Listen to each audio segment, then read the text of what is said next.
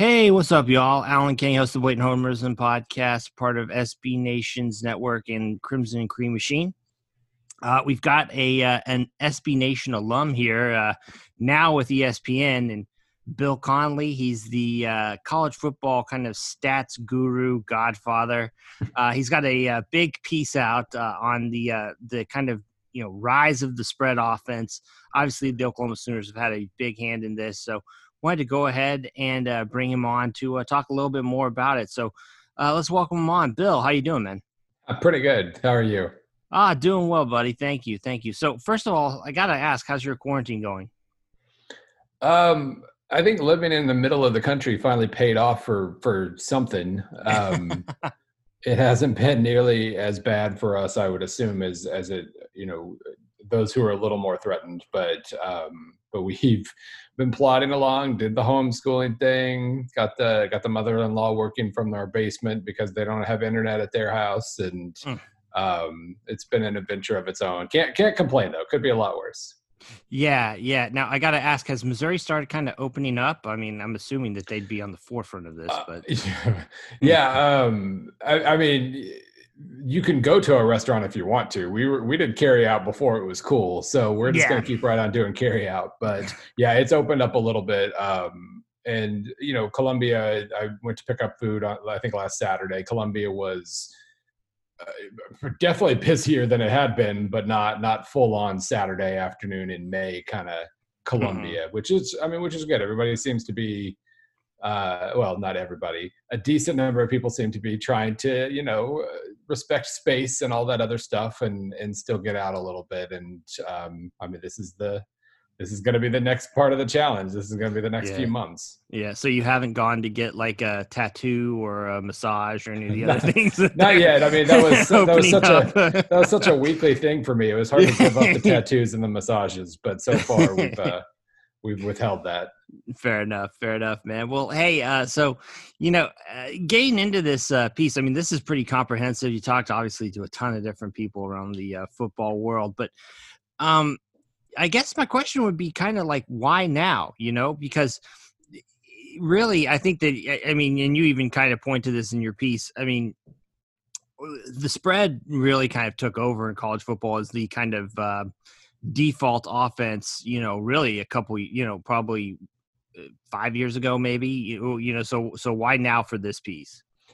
Um, well, as a narrative device, I think LSU was just too easy to, or too, it, it was too good to pass up. Yeah. Like I just found, you know, I found myself writing about 13 different times last fall, you know, well, LSU adopted the spread and now they've got the best offense ever. And it just, it kind of seemed like a punctuation mark to a certain degree.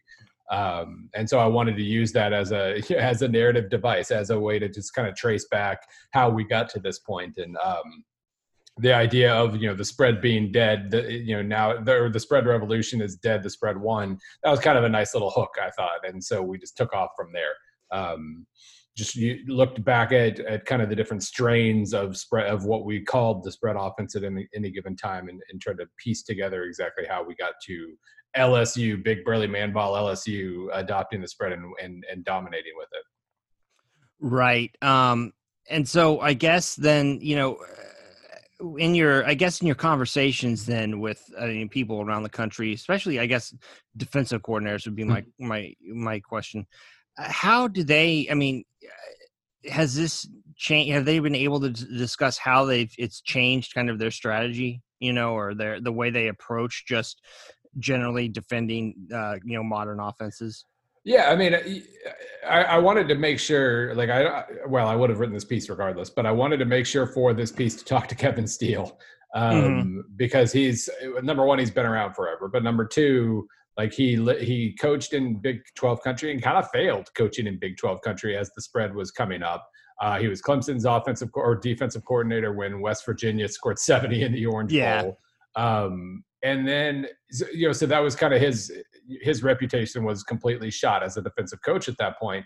And then whatever it is eight seasons after giving up 70 in the orange bowl he's one of the two or three defensive coaches who who seem to have the best read on how to defend this. And um you know i love the evolution. I love failure as a teacher.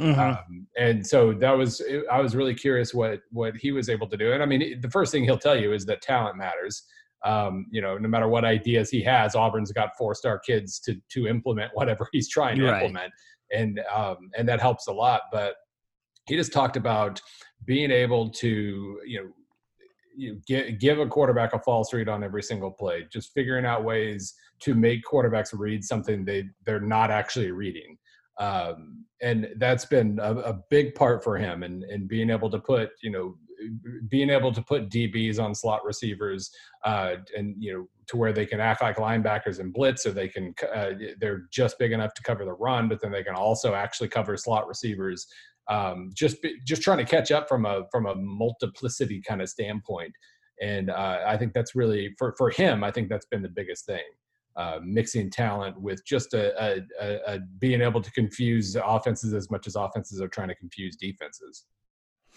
Right now, obviously Oklahoma's had a big hand in a lot of this. I mean, you know, uh, Mike Leach uh, when he came uh, with along with Bob Stoops in the 2000s, you know, really kind of ushered this era in in the Big 12, and you see it proliferate. Blah, blah. But um, you mentioned that Kevin Wilson, you feel like, is a really kind of underrated figure in all this. Can, can you talk a little bit more about that?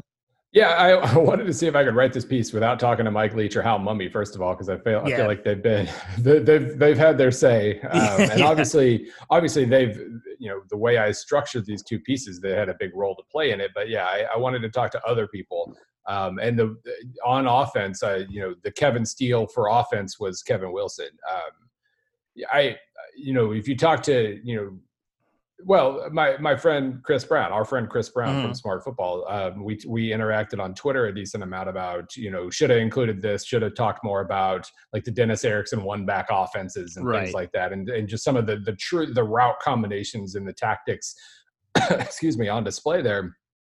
But I, I I think my brain is more big picture, and I don't think anybody in in coaching did as important a job of mashing together air raid principles with per, with with power running principles uh, like he did. He was part of obviously you know what they did at Northwestern in in 2000 where um, you know he and Randy Walker show up to Northwestern in 99. They were big successes in the 90s uh, at Miami of Ohio. Um, they go and try to run their I formation in the in the Big Ten and just get dominated because they don't have the the talent for it and uh, they don't have the pieces for it, and so they knew they had to do a little something different. So they sucked it up. They hated the spread, but they uh, just out of principle they didn't want to throw the ball all the time. But he goes to Clemson, talks to offensive coordinator Rich Rodriguez uh, about you know the principles of their kind of their their run heavy spread.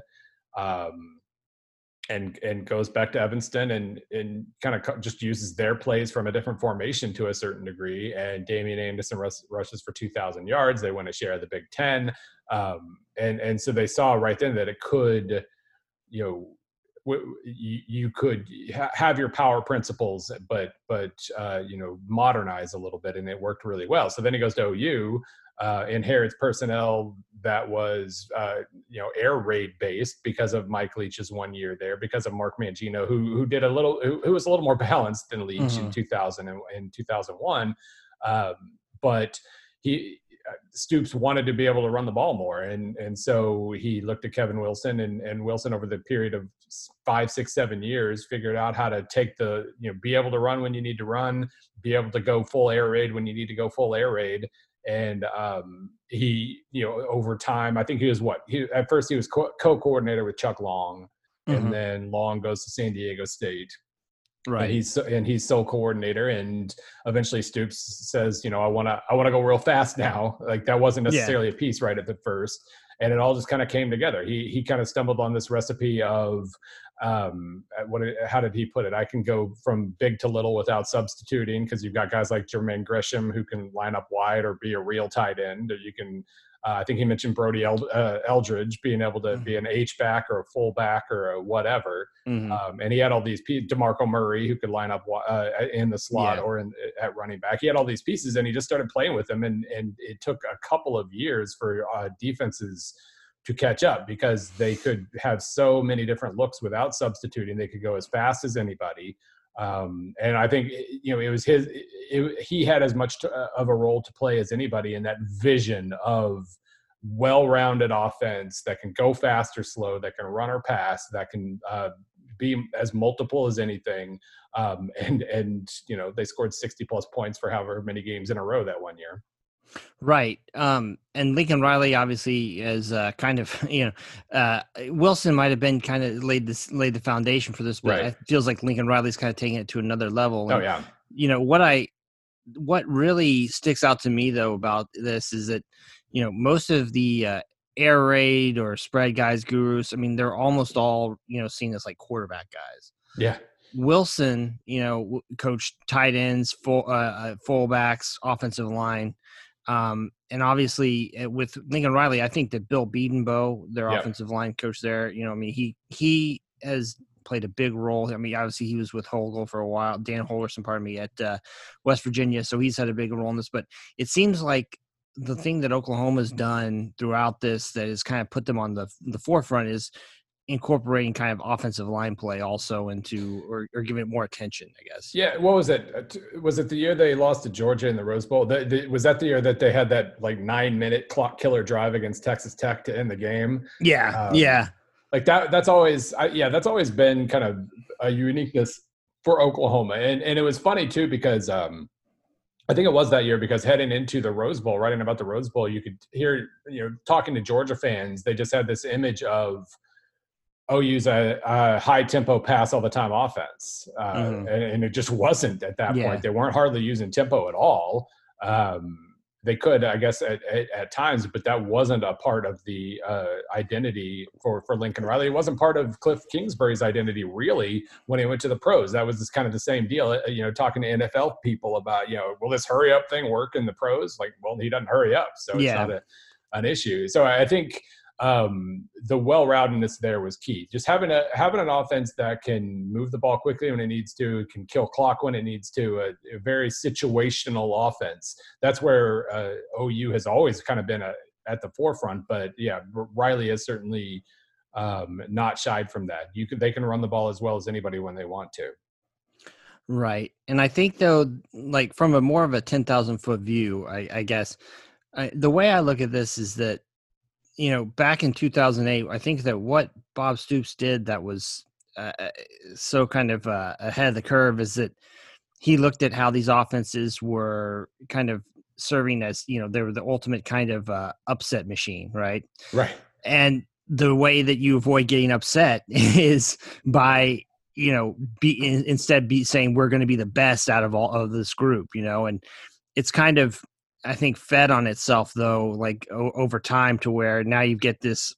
It's harder to recruit defense in the Big Twelve, yeah. and you know, I mean, like it, uh, it's just uh, what can I guess so. You know, programs that are so you know spread spread centric.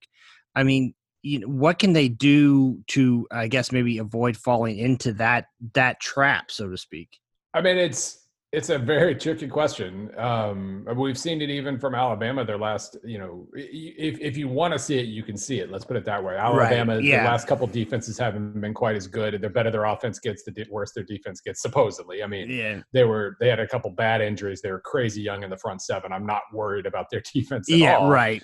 Uh, but same way with LSU, they um, they got involved in a track meet against Texas, uh, good old Big 12 track meet against Texas. Yeah. all their guys uh, just wear down in the third quarter. A couple of them get hurt. Um, and it kind of served the same premise. Like for the next month, their defense was very average. Um, it, it, I, you know, I, I, don't think there's any one answer, um, but I do think, you know, the the more this goes on now as the quote unquote college football offense, where not a lot of guys are using tempo, because really at this point, last year, I mean, UCF obviously Heupel is going to continue going yeah. as fast as possible. Boston College with um, with uh, Addazio and and his coordinator uh, Bajakian, I think is how you say yeah. it. Now now he's at Northwestern, which mm-hmm. is a nice little full circle thing yeah. there. Um, you know they were they were very very fast, and of course their defense was terrible. Right. But um, but there aren't many. Uh, tempo is becoming less of a thing, and so if it becomes less of an issue of you're going to score on every possession, but your your defense is only going to get about 90 seconds of rest, and then they're back out there, and it's going to be a problem. Um, I don't think that continues to be an issue over time. Clemson, it's not an issue for Clemson. Clemson's been running the spread for a long time. Right. Uh, Ohio State had a great defense again last year, despite uh, being uh, just murderous on offense with Kevin Wilson, um, in part. But um, yeah, I, I, think it becomes you know it's one of those things you, where you can see it if you want. I think the biggest issue for OU maybe, I mean, the Big Twelve has its own reputation, uh, right? And and they're going to also the Big Twelve is also going to continue to kind of push the issue a little bit, um, in you know with with the Oklahoma States of the world. But I mean, it, for for the Big Twelve, I mean, is it as much about the you know what is what is Texas defensive recruiting like at the moment? Right. You know, that's uh, Texas high school football in general has ha- has long had the the reputation of being the best, like the most like they adopted the spread real early, but it feels like I don't know. Maybe this is anecdotal, but it feels like it's it's the the depth of defensive recruiting is a little trickier there than it is on offense right now. And you know, when the entire conference is pulling from that state, that's going to be noticeable. Right. I think that, you know, with you mentioned the adoption of the spread, I mean, that's where they're sending everybody, right? right? I mean, you know, that's where your best players are going. Your defensive line, potential defensive linemen are becoming left tackles, you know. I mean, right. on top of that, you know, you've got they're so big on seven on seven that it's what they're focusing on, you know. I mean, so that again, you know, defensively just doesn't really work there. So, I mean, yeah, I think that that that more than anything has been uh what is I think kind of hamstrung maybe the entire league. But um, so what becomes then the next kind of upset formula for an upstart? You know, I mean, there's an idea you know out there that. Uh, maybe they go back to going, you know, playing more man ball. I mean, right. what do you like? Like, what do you think happens? Yeah, I, I um, when I got to go down to Stillwater a few years ago um, to talk to Gundy, I, I well, I kind of asked him a version of that. It was like Matt Rhule had just gotten there, and you know uh, they were pretty big and physical at Temple, and and so I was asking him like, what at what becomes the zig now if everybody is is getting smaller mm-hmm. and faster? How do how do you get bigger and stronger? Since that's kind of the natural you know when defenses get too far in one direction offenses go in the other direction like what does that look like do you use h backs a lot more do you try to to slow things down and and eat the clock and all these other things I mean, Gundy's answer was basically like, well, you can try to do that, but Texas Tech's still going to put 41 points on you, and you better be able to, uh, you yeah. better be, you better be modern enough to figure out how to score 42 points on them. Uh, so um, it was kind of a funny answer, but I think it, it was it was a nice reminder that like yes, I, now we're going to see offenses trying to get bigger and stronger to take advantage of smaller defenses, but that doesn't mean I formation. Um, mm-hmm. It doesn't mean like the veer or something like that. They're still going to the the best teams that figure it out. They're still going to have a great quarterback. They're still going to implement like Minnesota. Let's Mm-hmm. Minnesota was probably the best example to me last year of, of where this could go if teams try to get bigger and more physical um, but maintain kind of modern a, a modern approach. Uh, their quarterback, uh, you know, not that he was a five star kid, but he was uh, just ridiculously smart, very accurate. Um, and they had a big physical inside zone run game that slapped an RPO tag onto basically every single run. Um, so they, you know, because it just makes sense. Like if you know, if you run the ball well enough that they have to account for that, and then with the RPOs, which are basically, you know, play action passes that you're guaranteed to time right. Yeah. Um, they were able to just kill the t- kill the other team with with slants and go routes. Um, it was just when you when you kind of lay out what they were doing, it was the simplest offense to describe. It, it really was like inside zone, a little outside zone, decent number of slants, lots of go routes. Um, boom, there you go. Ex- except they had just the right pieces. They had an, a, a, a ridiculously big offensive line. Yeah, huge. Um, and not just because one guy's 400 pounds, they were all pretty big. Um, but they were able to to do that. Their running backs were, were physical and and required more than one tackler to get them down. Uh, and then they had two to three brilliant receivers. Um, and they were able to do that in Minnesota. They, you know, this wasn't, you know, they, they were, PJ Fleck has improved their recruiting, but he's not signing top 10 classes. Um, and I, so I think that was a blueprint that a lot of people are going to kind of look at. Louisiana Lafayette kind of did the same thing there right. at the Sun Belt yeah. level. Um, where yes, you are you, you be, having a quarterback who can do a lot of things is still very important, and having receivers is important. But you can establish a very physical presence while still kind of tacking on these modern little tweaks. And I think that's what if it goes in that direction, that's where it's going to go. Um, I asked Rich Rodriguez that that for this piece too, and he was talking about like you'll probably see more tight ends lined up on the on the outside a little bit. Be, just get, getting better blocking presence on the outside, so you can have those quick passes that work really well, that have worked really well for Ohio State these last few years. Right. Um, he he thought that would be a big thing because then you can do the multiple thing and line them up tight or wide and uh, do a lot with that. And of course, then I looked and like, what was it? LSU signed the best uh, tight end prospect in his class. So, mm-hmm. you know, hooray! That's uh, that. You know, of course, they get to play with that toy. But um, you know, I, I do think you're going to see that. You, you are going to see the the you're trying to take advantage of smaller outside defenders. It's just we're we're not going back to the high. Yeah, yeah. Um, you mentioned RPOs. Is there any way we could get the uh, powers that be? I, I realize that everybody loves points, but get the powers that be to uh, change the offensive lineman downfield rule so that uh, like I mean I don't know I look at that it's just so unfair to give them that huge cushion you know what I mean yeah, I, I, like points too much, so forget that. But um, and it is funny. Every single defensive coach you talk to will mention that every mm-hmm. single time because it is it is the biggest issue. I, am trying to. I talked to Jon Heacock for this piece too. I, I, really like. I this was an excuse to talk to guys I've been wanting to talk to for a while. Yeah, yeah. I took advantage, and he talked about how really that is the biggest thing because you know previously you would teach safeties like watch the hats on the offensive line. If if right. they're driving forward, it's a run uh, and now they can drive forward two or three steps, uh, and it's still a pass. And just that little thing is is so meaningful. And again, I like points, so forget it, figure it out. but, um, but I I do think that's. I see it is a tricky thing because I think even offensive guys would acknowledge that it's unfair, but um, it it w- you know ratings are good and, right yeah um and and points are fun and and having 35 to 30 or 40 138 or whatever kind of uh, uh 46 41 was lsu alabama last year yeah. having that those that explosive point totals and the plot twists and the back and forths um, i don't think anybody's complaining about those games and so i don't think they'll change it but that's obviously that's that's one thing they absolutely could if they ever decided that leveling the playing field was good uh, good for the sport. Right. I you know I it's funny I asked Bob Stoops about this and he was just like, well, I mean, you know, they're not going to change it, so right. why bother? You just got to yeah.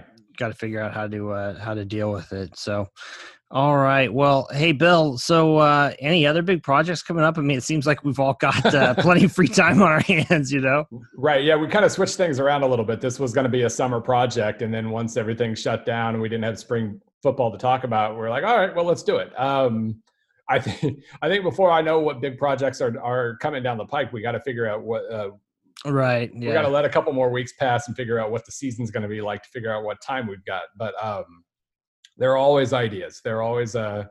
Uh, I, I got a stat heavy idea that I've been tinkering with for a couple years that we might unleash at some point, but uh, it's been a weird time. Uh, yeah, tell me I, about it, man. Yeah. I don't feel I don't feel like I've been any less busy, but um, it, has been a really strange and uncertain thing, and it does look like we're, we're taking steps towards getting to, towards a trying to see it, trying to see if the sport can establish a normal calendar for the fall. Let's put it that way.